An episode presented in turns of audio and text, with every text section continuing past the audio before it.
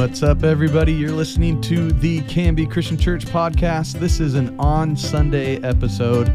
That's the episode where the three pastors of the church get together in a dank basement and talk about what happened on Sunday, even though it's a Monday. This is on Sunday. I'm Cody. I'm Rob.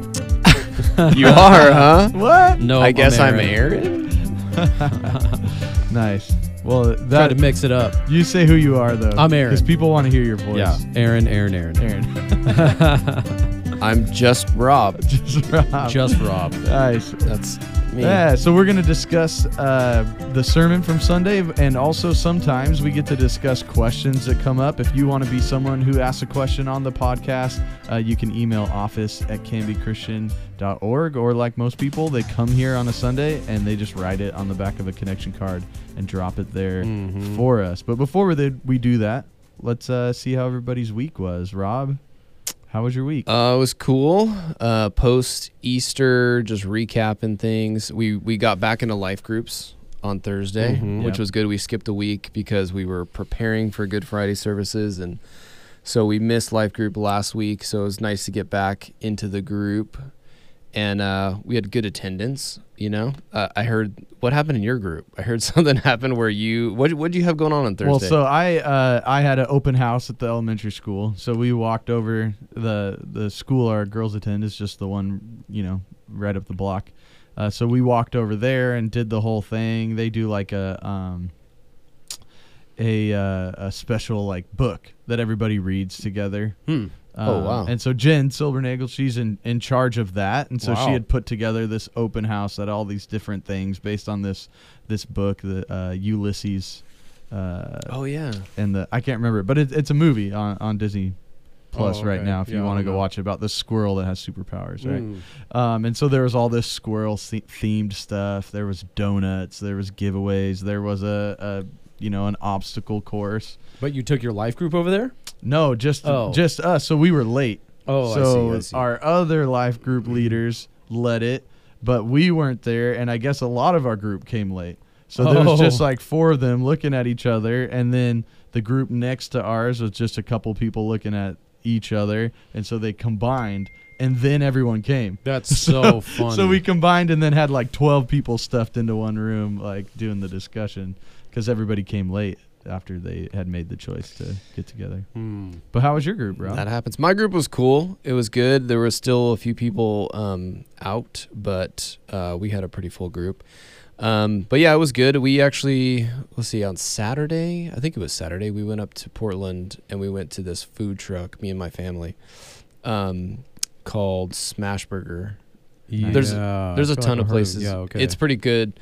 He, it's just one dude. He was super nice. I'm a big fan of a smash. he like, I guess he makes his own cheese, and uh, that's creepy. he was yeah What's he right that of? i was like ah, what do you yeah that got me thinking but he, he like explained the process of like oh i get he gets cheddar and then an emulsifier and he does all these different things to it. And my my son was really interested in like how he does it. So he was talking about it with him and he was like he he came up with his own idea of what the instruments that you use to make cheese. He's like how do you get the milk to be hard like that? Do you have to use some kind of like different like things to make it hard and he was trying to explain how cheese works and all this it was very confusing but at the end of it owen was like really excited and Mhm. enjoyed it he That's has funny.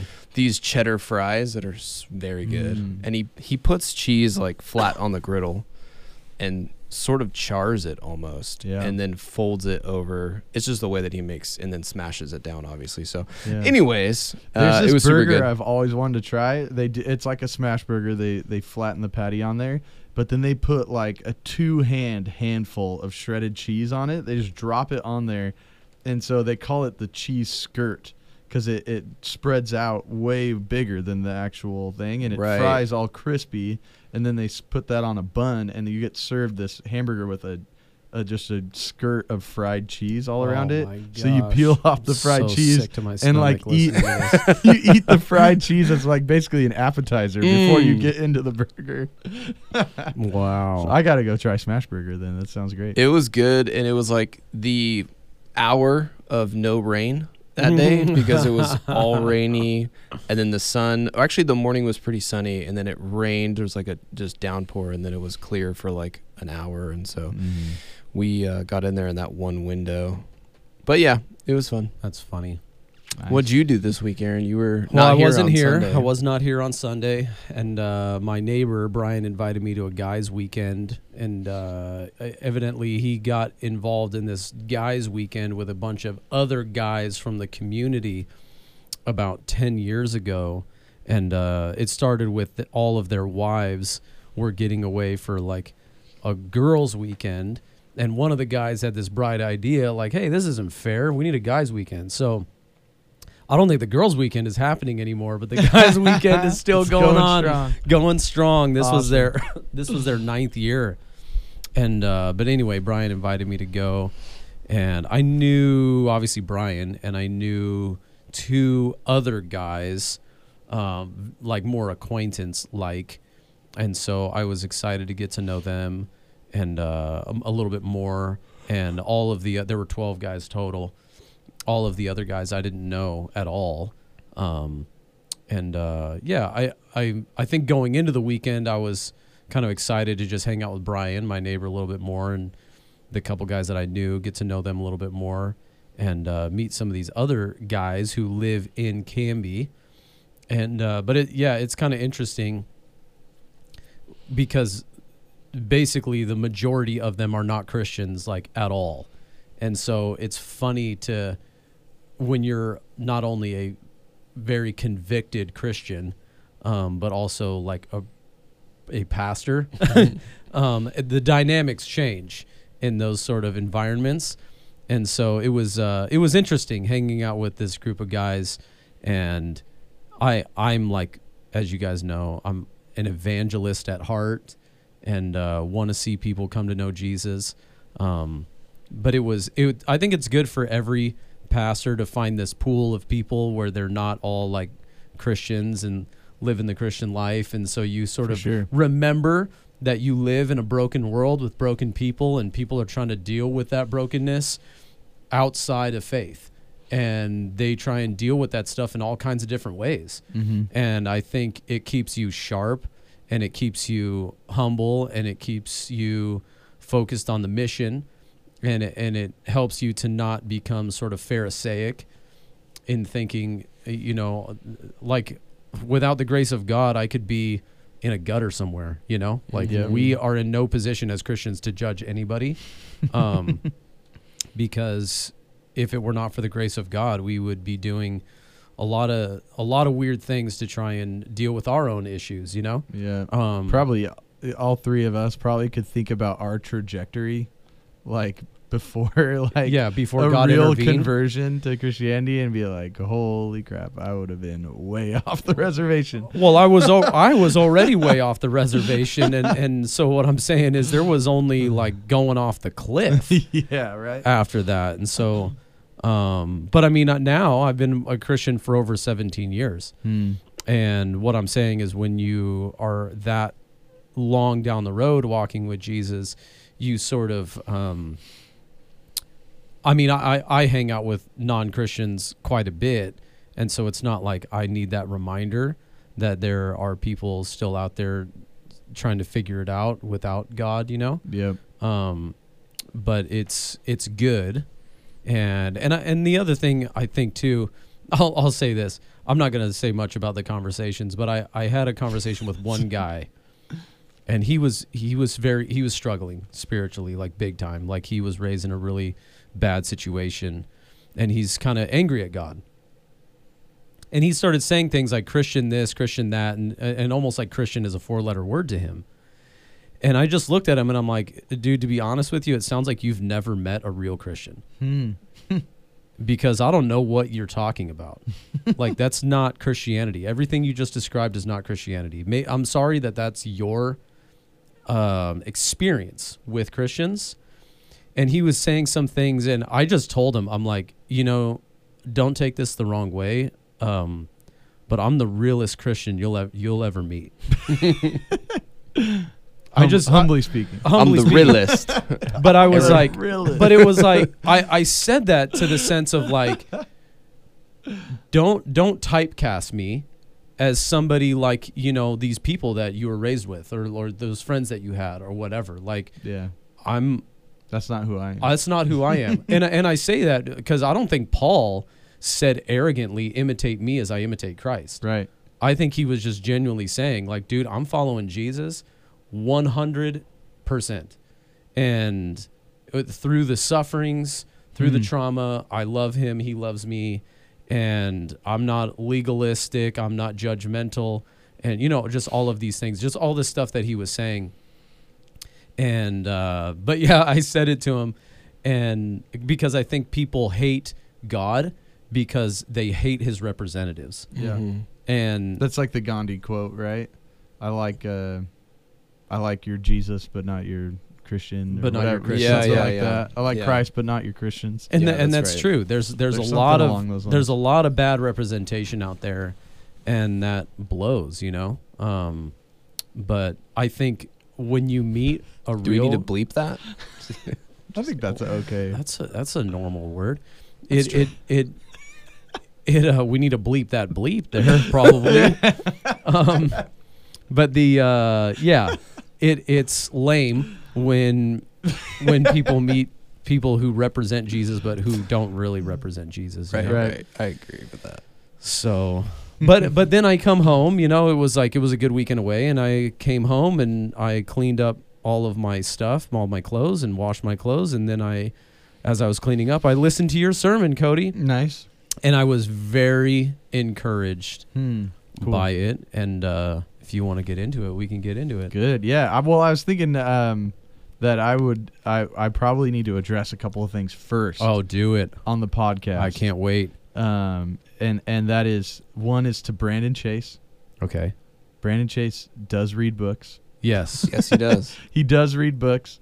It, it's not his favorite activity, which was what I was trying to convey. Right, but right, he right. is willing to work Yeah. at yeah. Yeah. reading a book and, and he'll engage in a, a conversation.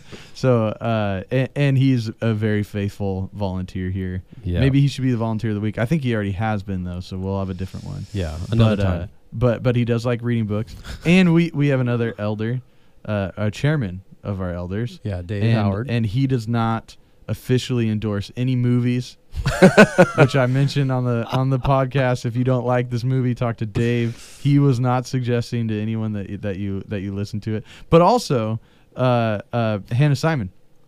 I just casually mentioned her question about women covering their heads and just moved on, and uh, and she does not think that all the women in her church need to cover their heads. I didn't say anything about her thoughts on it. Um, and so I when, was just when was that? That was to- a while ago. Oh, now. a long time But ago. I'm thinking Okay. back now. Now we that still need to answer her question. now that a couple of we have these not gotten have to. come to my attention, I'm thinking back and, and I'm I'm thinking of people that maybe I, I owe an apology to. yeah, Because I, sometimes I just, unintentionally. sometimes I just talk. We need to have like and a things re- just come out. Well, I was thinking about there's a podcast that a friend really likes to listen to. It's a Christian podcast, and every week, uh, this like high level biblical scholar.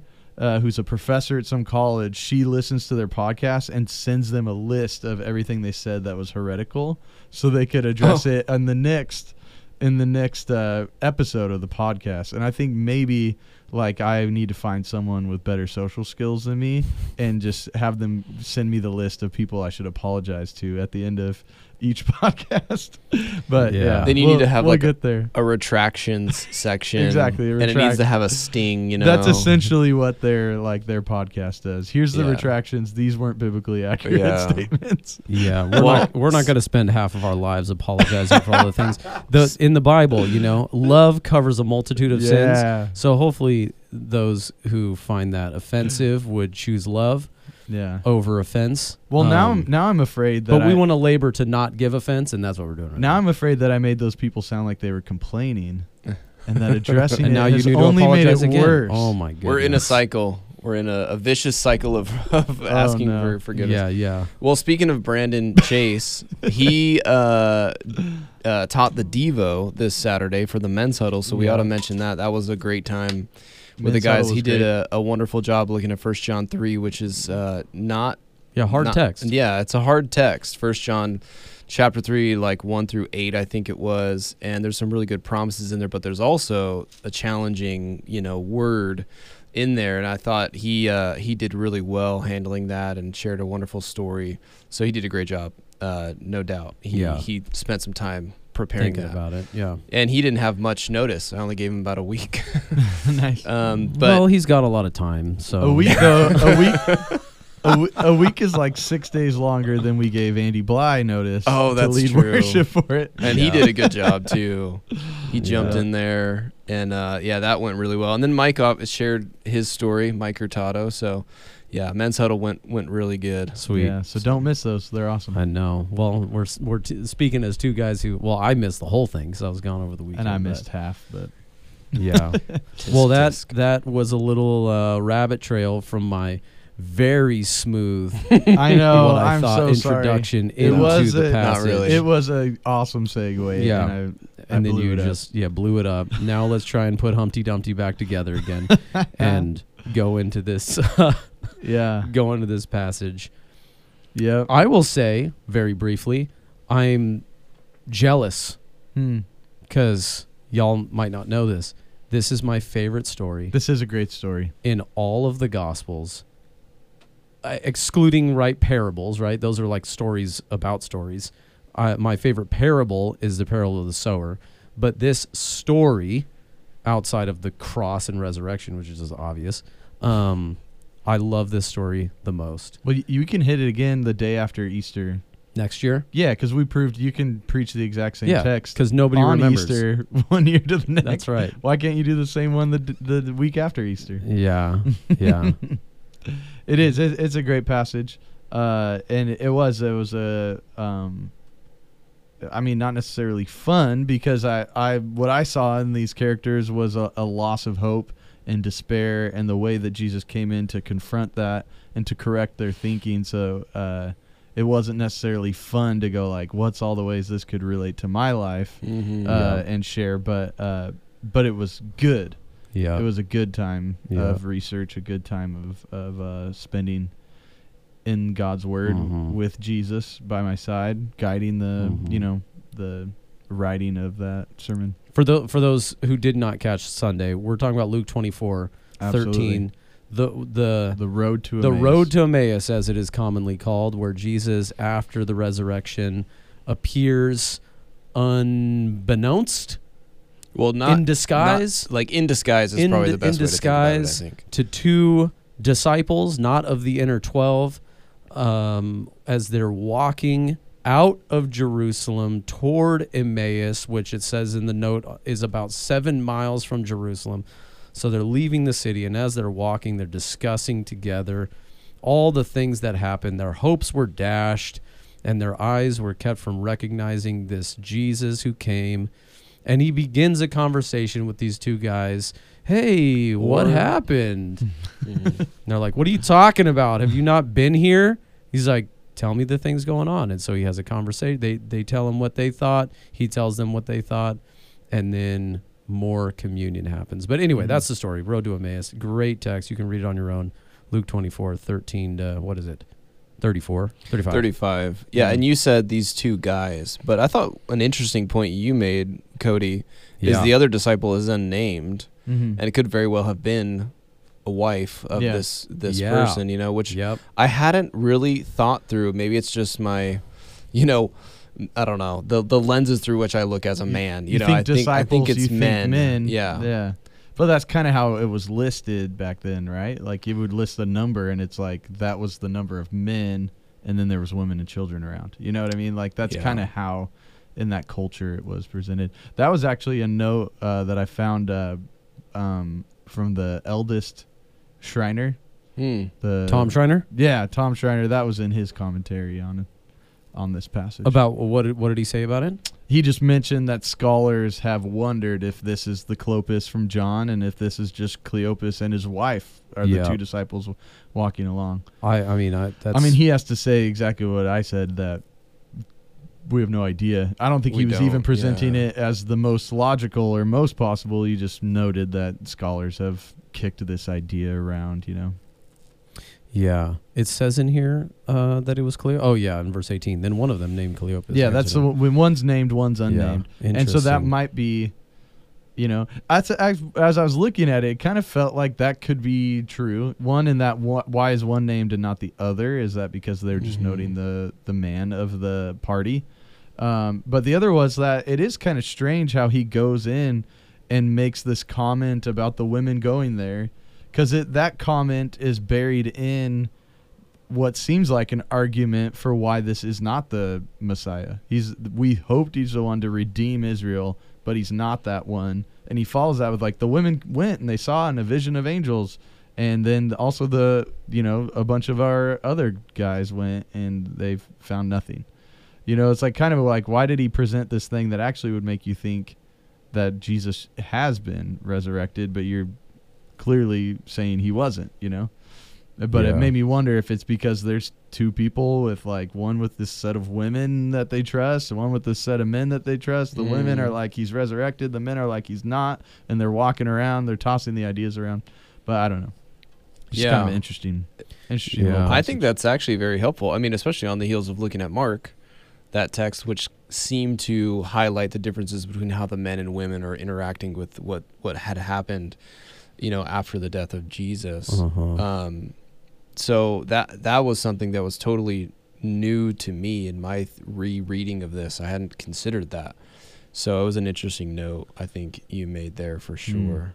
yeah, And, uh, yeah. That makes sense because if they're leaving Jerusalem after the Passover, generally you would be with your family going to Jerusalem in a way. So it makes sort of sense in that regard too that he, him and his wife would have visited Israel for the Passover and then seeing all these things and they were obviously listening and following Christ during that time and then now they're going back to maybe where they lived or their family is Mhm. off in the country or Emmaus.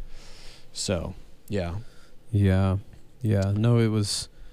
Yeah, it is. A, it's a very great story. The, what they what they retell to Jesus that they don't recognize is Jesus is it, it's really cool. It's instead of Jesus was walking up and immediately telling them the story, he basically like tries to find out what's your issue, what's your problem. Like you help me understand what your issue is by telling me from your own words these things. And th- by the way they retell the story now you have their perspective. Oh okay they didn't understand that this man wasn't just a prophet. They they look at they call him jesus of nazareth right? So they're focused on Mm-hmm. this his location his humanity he was a prophet not the son of god like you said in your sermon i thought Mhm. that was really good bringing those things out and it is all about perspective but you opened with this idea about like loss of hope Mhm. and law uh, and despair and it, it's it, when when I was hearing that it was such a great introduction because I think a lot of people experience hope and despair in in very real ways Mhm. But there are a lot of people who experience a loss of hope and despair from failed expectations. And and so they had expectations that were unrealistic. Um, spiritually speaking they have expectations that god himself never said but yet they're holding god's feet to the fire on it as if he did say it. And then when he doesn't pull through in the way they want him to pull through then they're angry or they lost hope or they're in despair or Right. whatever. And he wasn't there for me in in this situation. And that's wh- when i was listening to your sermon i had just come off this really really horrible conversation with this guy on the trip. And and when i say horrible i mean like he was confessing things that were really difficult for him things Mhm. that happened to him. And and there was a lot of things expectations that he was holding upon god and they weren't true. They weren't biblical. And then when god didn't pull through now he's angry at god and hates him and and instead has reserved just to believe that he's not real. He doesn't exist because these things couldn't reconcile together. So it was cool for me listening to that because i had just interacted with somebody who was in the place like these guys just in despair. But it wasn't because god let them down. It was because their expectations of what was god was supposed to do for them didn't come to fruition you know? And uh, anyway i thought that was really cool. I appreciated the way you opened though. You Mhm. were very vulnerable. Yeah. And uh, did you want to talk about that? At Yeah, all? no, I mean, I th- I think you had you did have a good note that like probably, and I didn't really think about this that much, uh, other, I was just trying to think of a time that I probably was in a similar mindset that these disciples might have found themselves yeah, in. Yeah. Um, but I didn't think about the fact that probably most people in our church are just like, they've some dude applied, they hired some dude. Yep. Cool, that worked out nice. Seems like a great guy. Nice Yeah. dude. right. always smiling. His wife is always smiling. He must be just a wonderful guy. Never had any problems in his life. Right. Yeah, and I think that's what I think. Yeah, that was an important thing uh, for me to be able to express gratitude to this community Yeah. because it has been a really, really life giving experience. Our transition to here, and and I, the you know the the church plant I was a part of wasn't a, a bad thing. Nothing bad happened to me there. No one Yeah. mistreated me. You know, it was nothing like that. It wasn't like there was some scandal involved, but it was just hard. And I had a lot of self doubt and a lot of like, what am I doing? Maybe I'm not really called to ministry. Maybe I'm Mhm. not really a pastor at all. Maybe I'm not really any of these things. And being here and, and being able to do ministry in a place where like it's going well and like and it's not uh it's not the same uh you know arrogance that I expressed of like we're finally going to get it right. I think all of us at times when things are going really well around here are like dude, why is this working? yeah. Yeah. like it's not like I mean we have strong convictions and I've been led uh thankfully been led into those convictions by by your leadership. Uh we have strong convictions about what the church should be, what it should be like. We're reading a book right now on what the mission of the church is and how not to get it mixed up with good things that aren't the mission of the church. Like, we have strong convictions about that, but I don't think any of us are going like, "Yep, th- that that was all our choices, Right, yeah. Perfect choices. That's why we're so successful now." you know? Right. For sure. um, but it, but being a part of this has been really life giving, really uh, healing and and affirming that God does have a call in my life to ministry. Um, and so I think that is a really important thing that the people of this church should know and should be, you know, for lack of a better term, should be proud of themselves that they Yeah. that they helped a, um, you know, a pastor feel those feel that energy again. You know. Well, I mean, it reminds me of Hebrews 13, 17, right? Obey your leaders, submit to them, for they have to give an account before God for you. and then it says, let them do this with joy. For what good is that to you? You know? Yeah. And I think it's the it's sort of this back and forth. He's talking to the leaders of the church that they are to lead well, that they also are to do it knowing that God's, you know, going to hold them accountable for how they lead. Um, are they doing it according to His word or according to their arrogant uh, agendas? Um, but then there's also a word to the members there of like, you're these leaders are going to do well if you let them lead. And if you let them do it with joy like they want to serve you Mhm. and so encourage them. I just had an older gentleman in the office just drop by and i don't know i don't normally do this if somebody anymore. If somebody just drops in unannounced if you're over the age of 70 i'll do it for you you've, you've earned it.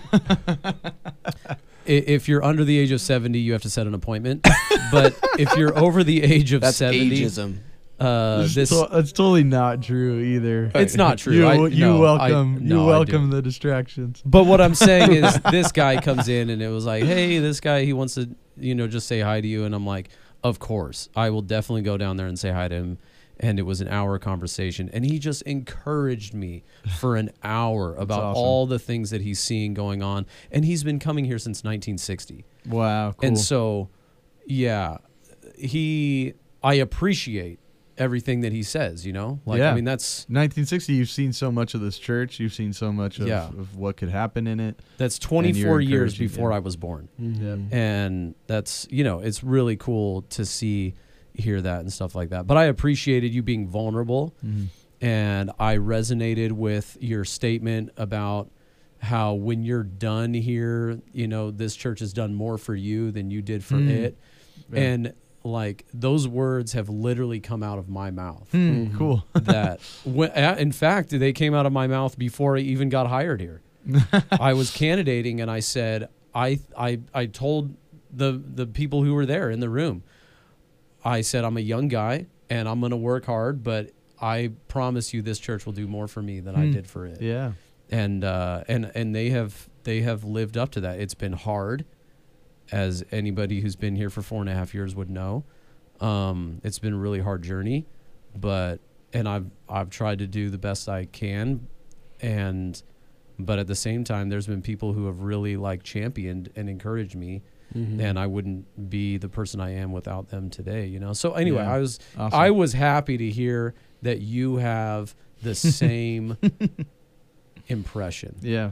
and uh, that that encouraged me and uh, but coming from a place of despair and how the church this church has brought breathed life and hope back into your ministry and stuff like that it, it encouraged me to listen to all of that Sat- Saturday morning, I was sitting with a couple of the gentlemen at the men's huddle, and the guys that I was sitting with, um, well, Lauren Lesher, L- Lauren was there Lauren Yeah. was there. Awesome. Uh, if with he an- comes in in the middle of the day I will spend time You'll him. clear the Yeah, afternoon. I'll clear the afternoon with uh, with a new knee. Uh, Oh, they- praise the Lord. Yeah, so he, I, it's the first time I'd met him. I'd heard about him from others because I know he's been here for many, many years. And I was sitting with Greg Newman and Rudy, who I don't know his last name. Do you know Rudy's? Prail Oh yeah. So sitting with these, you know, guys who and Rudy's newer to the church Okay. Yeah, Rudy's new. He he was in Canby though years and years ago, then moved Mm. away and just recently returned. Yeah, and these gentlemen that we were talking about how the the makeup of the church of late has been very intergenerational. Even Yeah. even in the men's huddle, you know, he was commenting and looking out, and he said, "You know why I have hope for a lot of what's happening at this church is as I look out and I see these men of different ages, Yeah, not just hey, we're all young, right. or not that we're just all sort of in the, the twilight of our lives. It was, and he was just commenting on this, and it was really encouraging. We ended up praying together as we do at the men's huddles for uh, you know the different people in our church, and we even mentioned Ron, you know, Tatone who just turned. 90, yeah, I think he turned 93 on that day. Yeah, so um, praying for him, and it's just a, a wonderful thing to see the uh, the depth and the Mhm. uh, the legacy that this church and the and the you know the faithful saints of the past have shepherded and and stewarded this church for many many years and and have continued to you know to, to transfer and change from different leadership. But it's it's just thriving and doing well now. And so anyways just yeah i think i think that was an encouragement to to see into Yeah. on saturday and on sunday What what was Cody? What was the uh, what stood out to you immediately? It sounds like was the despair of these guys. Yeah. Was there anything else that sort of like stood out to you as like a major feature of your main point? Yeah, well, I mean the communion, right? When Jesus Mm. breaks bread and Mm. blesses it, you're like it immediately evokes a very specific other story in the Bible, you know, the last supper. Yeah, yeah. So that was definitely the the big thing. And then obviously uh, uh you know, a- as I said in the message, I think the uh sorry, I'm looking at it. First Peter. Let me switch over. Um I think this uh it would be verse 27 and beginning with Moses and all the prophets Mhm. pro- on all the prophets he interpreted to them in all the scriptures the things concerning himself.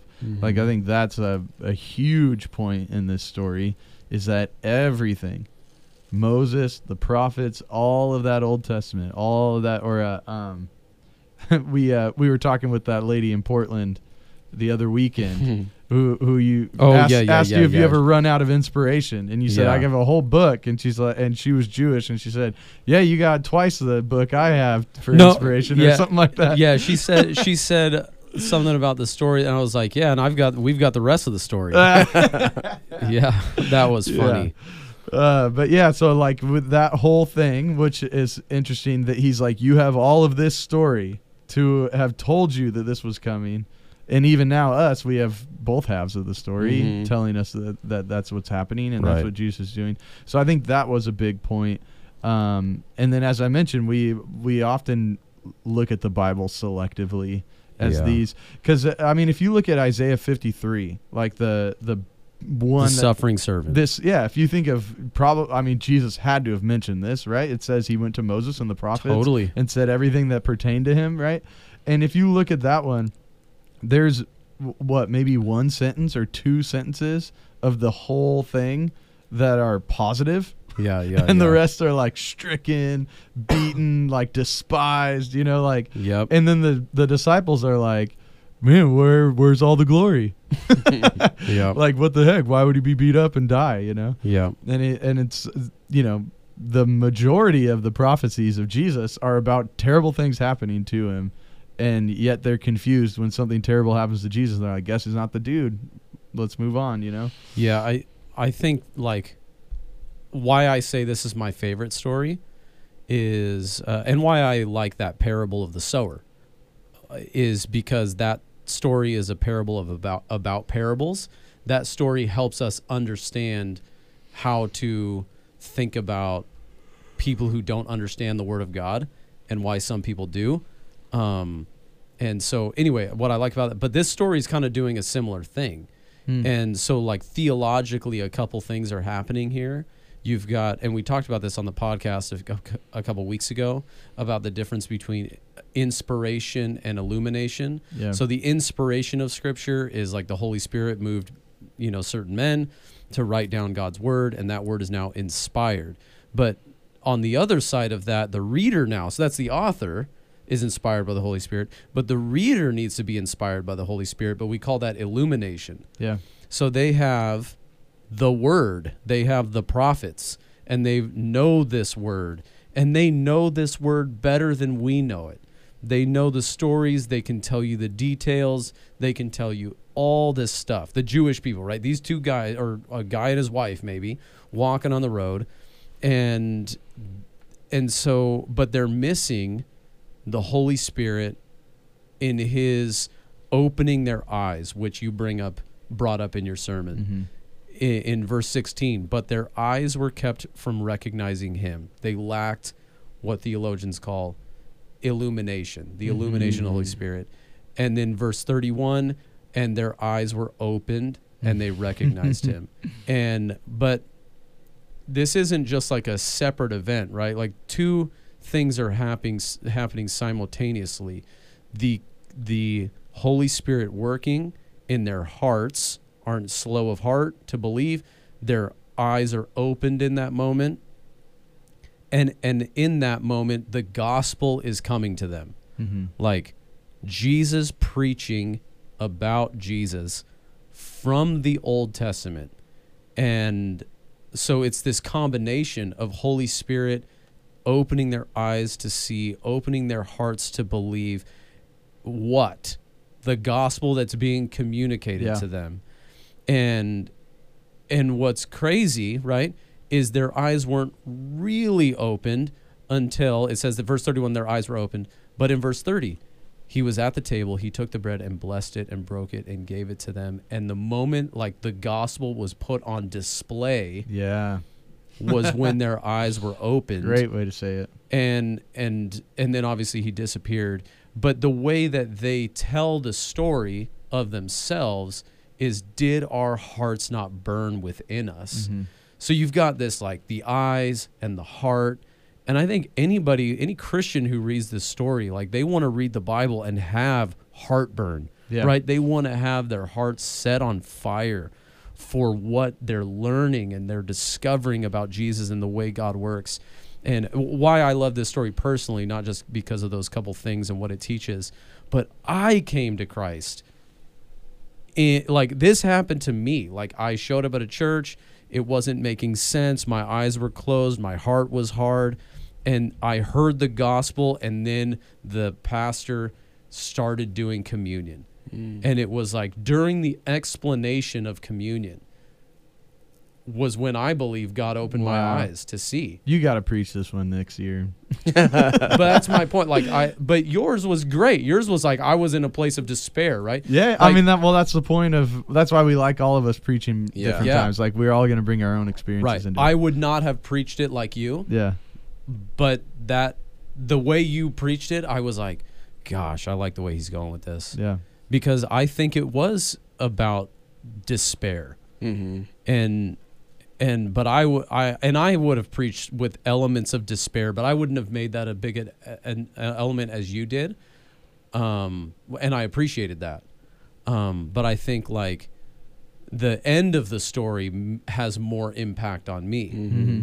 Yeah. Um, be because of that experience that I had when I came to faith, and and I think that all of those things happening together. That's why we pray that God would open people's eyes through the ministry of the Holy Spirit, Mm-hmm. and but it doesn't happen unless we, the people, enter into relationship with people. Like he's he, that's what he's doing here, right? He's having a conversation, getting to know these guys as they're just walking on the road together. And I think as Christians, we need to be journeying with people mm-hmm. because they all have a misconception of what the scriptures teach, and because of that, they don't have the gospel, and there there is no light there to illumine them to salvation. But when you preach from the Bible and show them Jesus as the, as the fulfillment of Scripture and the ultimate answer to their all their lives, their, the issues in their lives, then like their hearts are set on fire Yeah. and and their eyes can be opened and and I think it's in um, incumbent upon us right to the key word here in the beginning of the Moses and the prophet he interpreted to them Yeah. like we have to help people come to a clear interpretation of the scriptural facts right and I I I think that's that's our job Mm-hmm. and but God ultimately does the saving. Yeah. He brings hearts alive, eyes opened, and helps these foolish ones who are slow of heart to believe in what what He ultimately has done for them. Yeah. And uh, but anyway, that's kind of my like. There was a, a cross reference that didn't make it in that I really would have loved to add to it, and it's in First Peter. That's why I was looking at Oh. it when I got distracted. Um, but it's First Peter Caused one- us to be born again. Uh, it's well, Dang it. that might be another one. But First Peter one eight, because there's a lot in First Peter, like one kind of eight through uh, thirteen, that parallel this story. That like uh, it has the prophets in there and talks about them. It talks about Mm. our eyes being open. But uh, starting at verse eight, it says, "Though you have not seen him, you love him. Though you do not now see him, you believe in him and rejoice with joy that is inexpressible and filled with glory, obtaining the outcome of your faith, the salvation of your souls. And and that's kind of the this ending part is when Jesus vanishes, right? But his hope, his joy is still with them. Um, and so that's us. We're all living on the other side of that Jesus vanished part. We don't see him, but it's our faith. And that faith is coming through the Holy Spirit, as you're saying. And it, it talks about the prophets. Um, and I love this part. It said, The prophets who prophesied about the grace that was to be yours, they searched and inquired carefully, inquiring what person or time the Spirit of Christ in them, the Spirit of Christ in the prophets before the human Christ is born, Mhm. right? Interesting. Uh, when what it was indicating when the predi- uh, when they predicted the sufferings of Christ and his subsequent glories. Like it's really interesting, and like you're saying, if we're we're going into the text, we should be searching, inquiring carefully, what exactly is this message for people Mm-hmm. but then I thought the thing that was really interesting, if, if we just skip a little bit, um, it said, uh, In the things that have now been announced to you through those who preach the good news to you by the Holy Spirit sent from heaven, things into which angels long to look. Mm. Like the, the this message is like it's stuff we're sharing stuff with people that heartburn you're talking about. Yeah. Like that's something that angels wish they could feel. They wish they could see that. It's this glorious heavenly thing that like is only for us who have put our faith in Jesus. yeah. And uh and even the angels wish they could go see that, you know. Yeah, no, that that's way cool. Yeah. and I think there's this um, maybe a little bit of a reference to that when in in the parable of the uh, lost sheep, lost coin, and the lo- obviously the lost son, the parable of the prodigal son. The like climactic verse in those is, and there is more rejoicing before the angels in heaven. Than, Yep. you know, Right. when one sinner comes to repentance, and it's like the angels are experiencing God rejoice um, when uh, people come to repentance. You know, when their eyes are opened, and you kind of see that a little bit here. So there's like rejoicing in heaven at at this very moment when these guys are coming to faith, and uh, they're seeing you know lives changed. I I love the last verse. So the response is they run away. They tell the the people they left in Jerusalem, the the eleven, and uh, so they must have been not inner circle, but you know they know the inner circle, Mm-hmm. and they go back. They tell the eleven and those who were gathered there, the Lord has risen, and they appeared to Simon, which is a funny little footnote. Um, and then they told what had happened on the road and how he was known to them in the breaking of the bread. And I think that just kind of goes back to how it hit me a little bit, like Yeah. how God makes himself known in the Lord's Supper, you know, this like demonstration of the gospel. And I think there's like a lot of really good elements that sort of highlight that.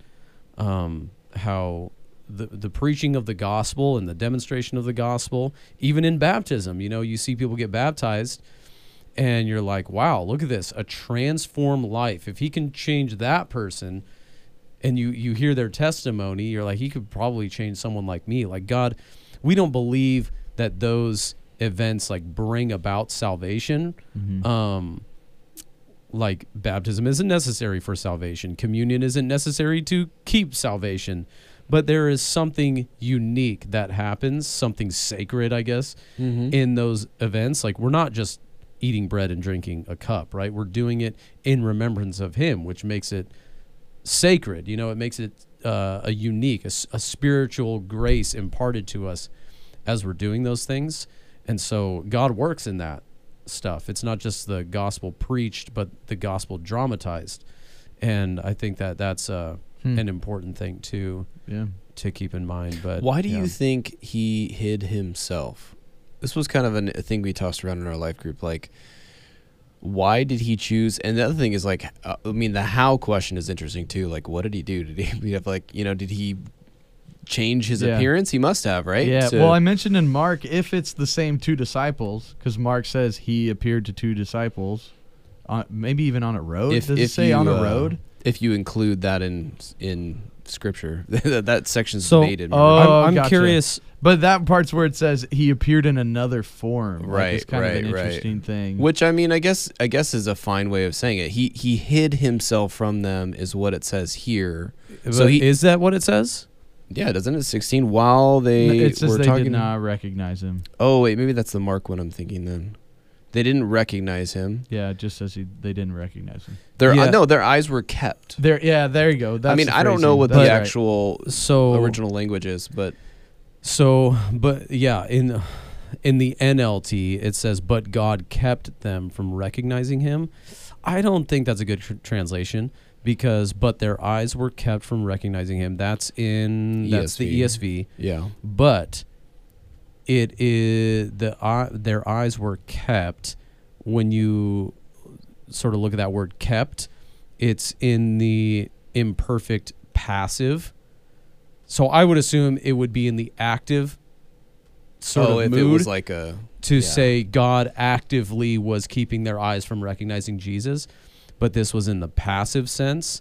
Um, I I would interpret this, or maybe help translate this, would to say, because of their own spiritual blindness, they were kept from recognizing Him. Right. Not that God kept them from recognizing Him, but they were already in a condition of spiritual blindness yeah. and therefore unable to recognize Him.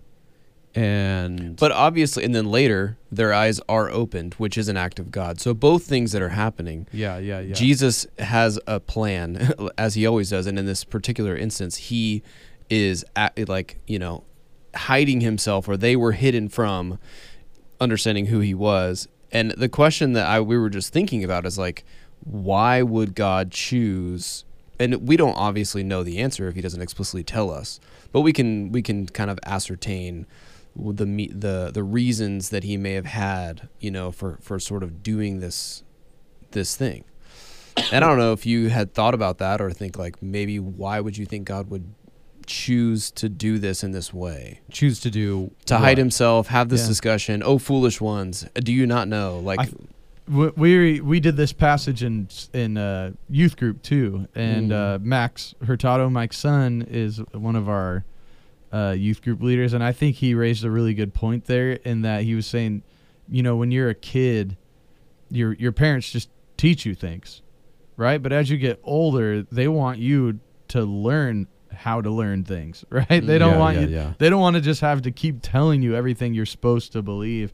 And I wonder if there is some element of that of like letting them learn the lesson because really I mean they say our hearts were burning with it. So they obviously were receiving that teaching Mhm. and they were receiving it on its own merit. This is good teaching. This is explaining the Bible accurately and it's not just like that's before they realized they were even talking to Jesus. Right. So they're affirming like, man, that was like great teaching. That was power. That was, and I, I mean, probably because that's the comment about Jesus. People who believed and didn't believe, they're like, this guy teaches with authority. yeah. Mhm. Like whether they believed anything about who Jesus said he was, Son of God, Messiah, whatever, they were like, this dude teaches with authority. Everyone's impressed. Even his, uh, you know, detractors are impressed by him. I don't even know. Is that a Mm. word? Does Yeah. that word make sense? Okay. I said I'm like I don't know if I use that right, um, but they're impressed with his authority. So the the authority of the teaching was on the content, not on the amazement of this resurrected Christ. Right. It was like, right, dang, this is accurate. Whether there's any miracle happening here, you know. Yeah. He sort of came to hi came to them as as sort of an equal. Then you know, Mm. like you're having a discussion. Well, It's let me another traveler. let me join in the discussion, and then at the end of it, they realized who they were really talking to. That's a that's a good point. Um, yeah, Debbie Jones in our life group had mentioned something that's kind of funny. If if they recognized him, they would not have had the patience to listen to what he was actually saying. they would have just been hugging. They would be like, "Whoa, Yeah. you're alive! This is amazing." They would probably like Yeah. not have the ability to like sit and listen, you know, with a with a, and not because they're not listening, but because they're so excited and Yeah. moved Yeah. by what's happening, and yet Jesus had this plan to educate them and to give us who we see ourselves in this passage, you know, pretty easily as these ho- people who had hope in the wrong place and all all of that. And now Jesus is giving them this education and helping all of us for all of time look and have this interpretive lens like you mentioned uh, in your sermon that it, that Christ is the interpretive lens for all of the scriptures Mhm. and th- so I think that he's doing a few things there but I, it, it's I just think an there's something too to like Jesus's. Um, I mean, if we think about like, like what are the original audience learning from this, and you know Luke saying I, I wrote this so you could authentically believe in it and trust in what you've been Mhm. taught, like there's nothing else, no other person you can think of that is able to kind of manipulate time and space and perception and and disappear and reappear and Mhm. and like you know right after this he's eating with the disciples fully human he's like Mhm. digesting things Mhm. and then he's disappearing again and like fully human but fully god like Mhm. fully like traveling between uh you know i uh i was talking to a, a, a guy who was, was a parent of one of the girls on my basketball team about uh sasquatch at thriftway yeah. and uh Normal conversations oh yeah for Cody. yeah makes sense and he said uh he said that he has another friend that believes in Sasquatch because I also do. And and he, he said he asked this guy if if Sasquatch is real, why why have we, why have we not just caught one, you know? And he said the guy just like totally casually looked him right in the eye and said because he travels interdimensionally. like that was like it was like the obvious Duh. the obvious answer was Oh he travels interdimensionally. But then like Jesus Dude. is like traveling interdimensionally. Like Yeah, it's like this crazy thing. This is different than like Lazarus's resurrection, right? Right, right. Lazarus just came back out of the tomb Yeah. and was alive. Jesus's resurrection is not like some random human Mm. is now like an alive human again. This is like a, a member different Jesus. a like member yeah, of a the Trinity. glorified Jesus. he's glorified like a yeah. person of the Trinity, fully God, fully human, is doing whatever he wants because he fully inhabits heaven and earth and humanity and Mhm. godhood. Like Mhm. it's just like this insane thing being presented to an audience. yeah Like you need to believe this, and you can trust it because people saw crazy things happen around this dude. Yeah. I don't I don't think again, I don't think it was that Jesus kept their eyes like intentionally like put a blinder over them. I think that there was already a blinder over them because he says you are slow of heart to believe. Like they Mm. did not believe. They didn't have faith. They didn't have faith in the true gospel. And I think that's like a good uh, reminder for us that there's a lot of people who are like really close. And and they have all of the feels right of a christian. They like go to church and they like participate in things. Um, but like when you actually start getting down to like heart issues like they haven't actually like submitted their hearts to belief in the biblical jesus and it's it's interesting like you That's a really good point. you can't just like I mean, look at these people. I mean, they were like they believe they know the scriptures, they hold to a form of scripture belief, they memorize Bible verses. I mean, they've got it all. This is gonna get some people upset, but Awanas and Bible memorization doesn't save you. Right? You can know all of the Bible stories and and have a completely wrong interpretation or category for mm-hmm, them. And so mm-hmm. but you got to start I think if anything, this is a, a discipleship story, Yeah. a discipleship leading to evangelism story. You have to ask people, what do you think? Yeah. What do you think happened here? And then get it from them. Right. And then you'll you'll hear people say some bizarre things. Well, I believe this about God, or I think he like like I was having the conversation with the guy over the weekend, and he was so upset at God for like the bad things that happen in the world. Right? God is such a jerk because he lets bad things happen, and and I'm like, one person responded. It wasn't me. It was another person. and was like, well, God never promises in His Word that you're going to have a comfortable life. Yeah. He never said that. You will have trouble. yeah, if anything, And- yeah. but but this person had imposed a view on God. If you're if you are actually good, then this bad thing wouldn't happen. Yeah. And, and and and I just asked him, I'm like, what? Well, if God doesn't exist, why why do you think that's bad? What? Where is your moral compass? Yep. Who is the one defining what's good and what's evil? You, Mhm. society. Yeah. What? Get, let's just keep going. Who is the highest office that defines moral goodness and and evil? Yeah. And you you eventually have to land on there is a moral lawgiver, right? It's like the classic argument, and yeah. Eh, yeah, like I was saying earlier to you guys, this guy wasn't saying anything new, like we haven't heard before and couldn't answer real fast. But I think as Christians, it's incumbent upon us to go deeper with people, to actually ask them, tell me what you believe and why you believe it and let's hear from you and and then get deeper and deeper and then you'll you can then you can actually talk to the person and what they're actually struggling with um, or where maybe they've been misguided in some theology or whatever and then just bring them back to jesus. Bring them back to the gospel like every time. And you'll you'll you'll see their their beliefs uh, their unbeliefs start to be shaped better and their hope restored and despair pushed away and their eyes opened. And uh, i think what's cool here is that they were kind of excited to keep hearing these things. But the big thing was like uh, seeing miracles would be amazing. And jesus literally vanished from their sight which is like whoa that's crazy. But Yeah. you know what they comment on they say The interpretation of scripture. is wasn't our heart burning when he talked about the scriptures with us Dude, I didn't even think of it that way. That's so funny. They didn't go.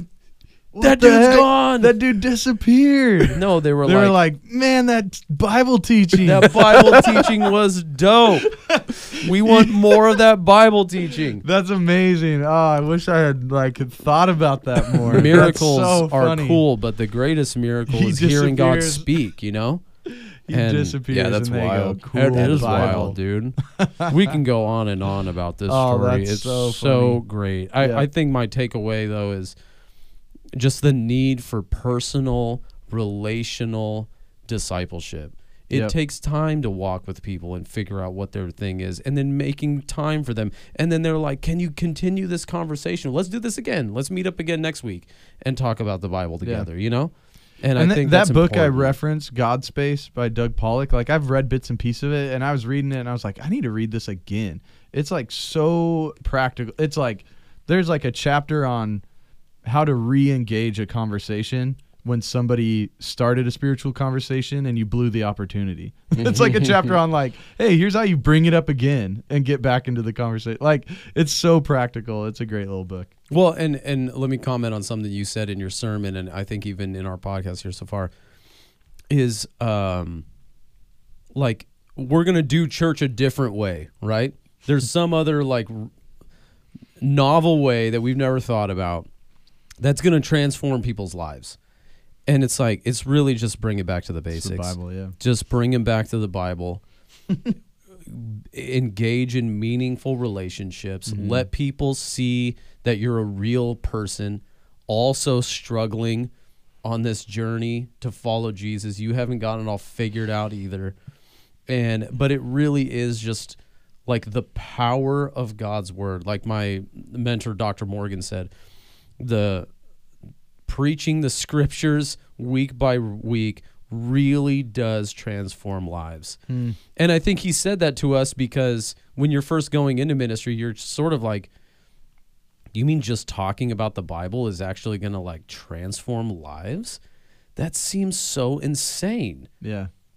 And it really does. Hmm. And, and, I mean, I, I'm saying that like sort of subjectively and experientially, mm-hmm. but you have to say that by faith.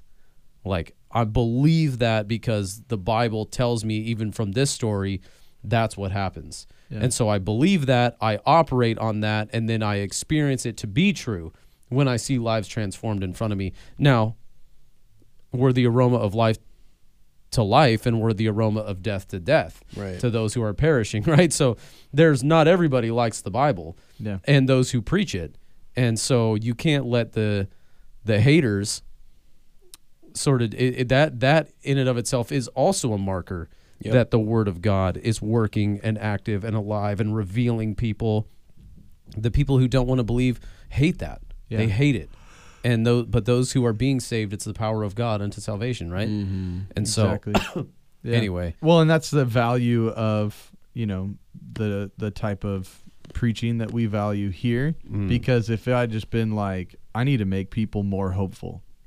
Let me put together a TED talk Mhm. on ten life giving habits that Yeah. will make you more hopeful and unlock your potential. You Yeah, know, yeah, like for sure. It might, and actually, a sermon like that might leave some people walking away going like, I'm transformed.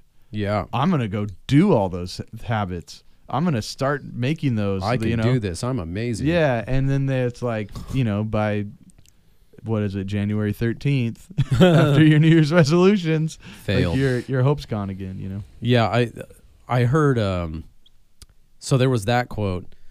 I think Dr. Morgan also said um well about the whole you, you know as you get older you'll forget your sermons too. What you preached on last Sunday. I think that quote I said last week or Yeah. whenever that was Yeah, it was last week Easter. is is uh like your sermon was great, you know? Like people will remember that but they won't remember it in a month. Not that long. Yeah. No, like they'll be like, "Oh, I remember that time Cody like cried. That was funny." And, Which uh, one? Yeah, yeah. But but like preaching weekly is is uh, I had a dent removed on my truck a long time ago, and if it's the paintless dent removal thing, Okay. Yeah. and this is a great metaphor for preaching. Like this guy, it was the tiniest little dent. I mean, it was like an inch in diameter. It took him two hours to push this dent out. And what they do, if you guys ever seen this, it's a little rod. They create some leverage on something, and they just like slow, subtle pushes with this point, and it's just pushing, pushing, pushing, and you see it go up, and then it goes right back. For the first ten minutes, you literally see zero change, zero change.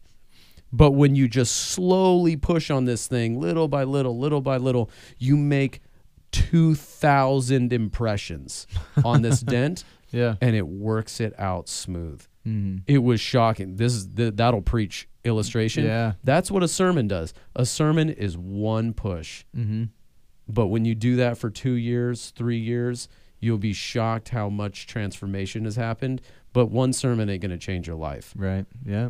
and and people who who go for the the home run hit every week, they just don't understand how transformation works in Yeah. real people. For real. It's it's it's journeying on a road and having conversations and walking with people day by day. And transformation and godliness, like uh, the Jim Elliot quote, it takes your whole life to give your whole life to Jesus. yeah. It takes a long time, you know, to transform That's a great lives. quote. I don't It's think I've even heard that. That's it's a great quote. It's such a good quote. He's he is, i mean, like C.S. Lewis, right? Just Mm-hmm. incredibly quotable.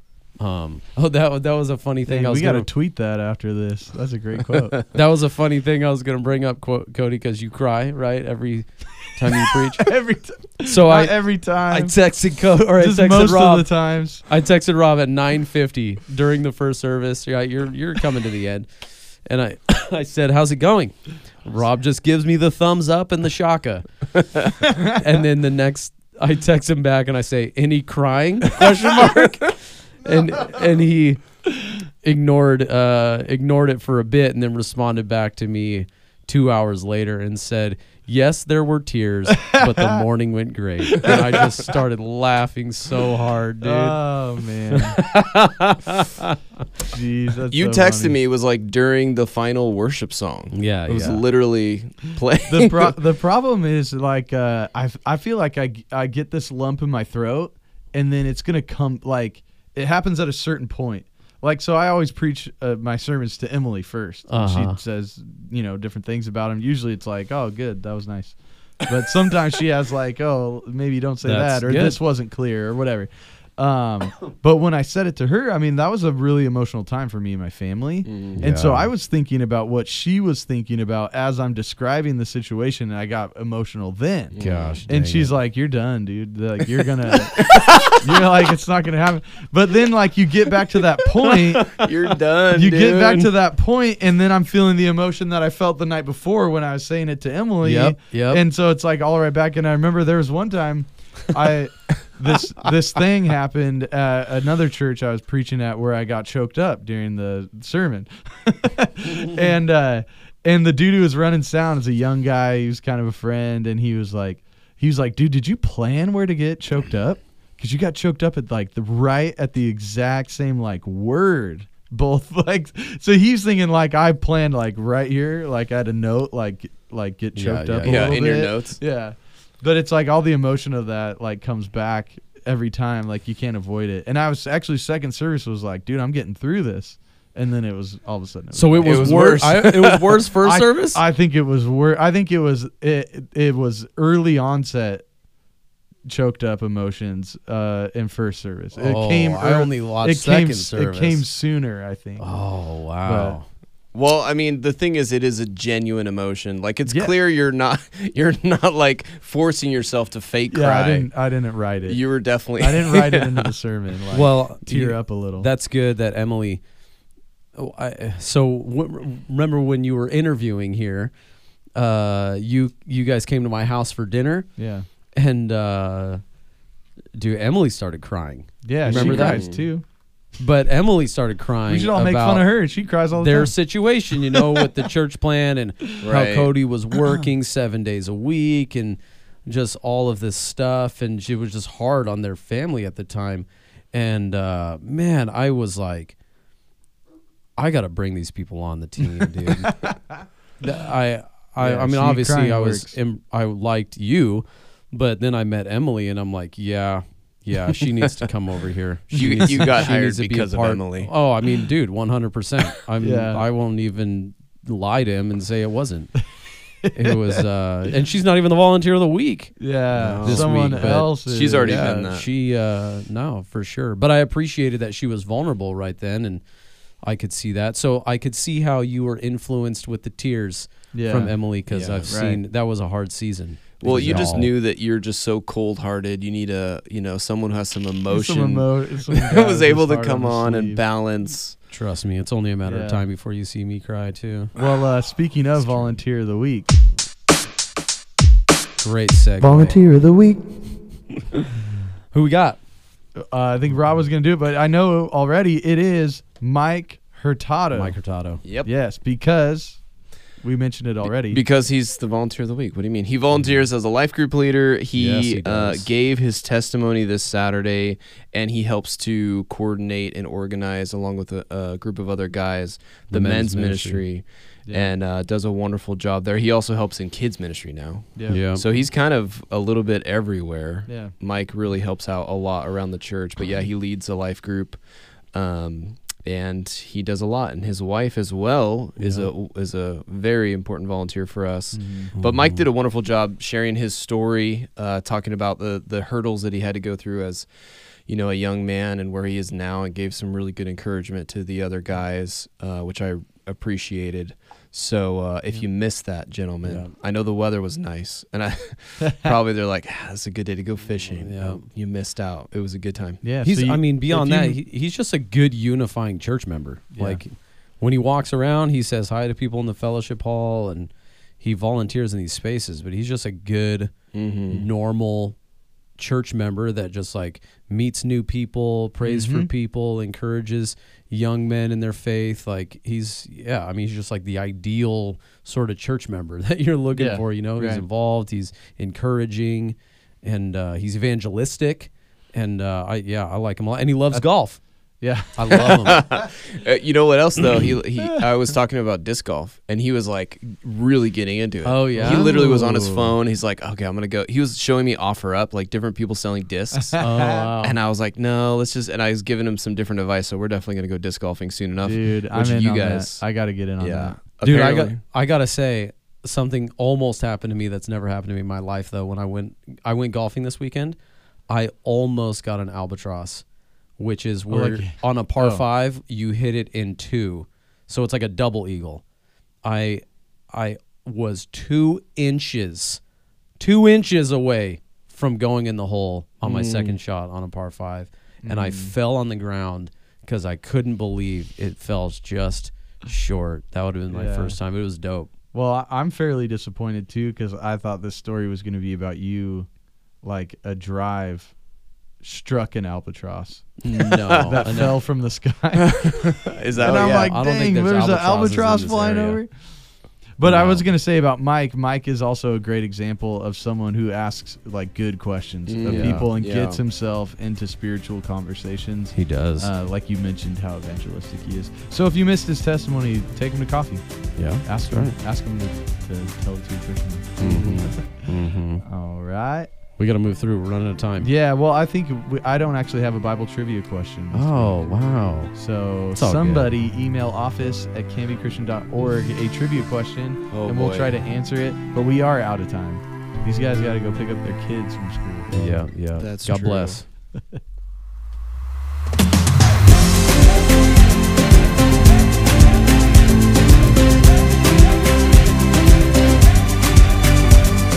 Thank you for listening to this on Sunday episode of the Canby Christian Church podcast.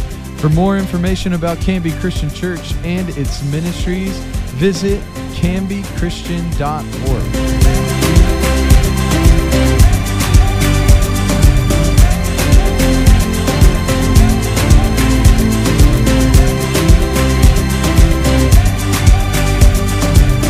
I knew it.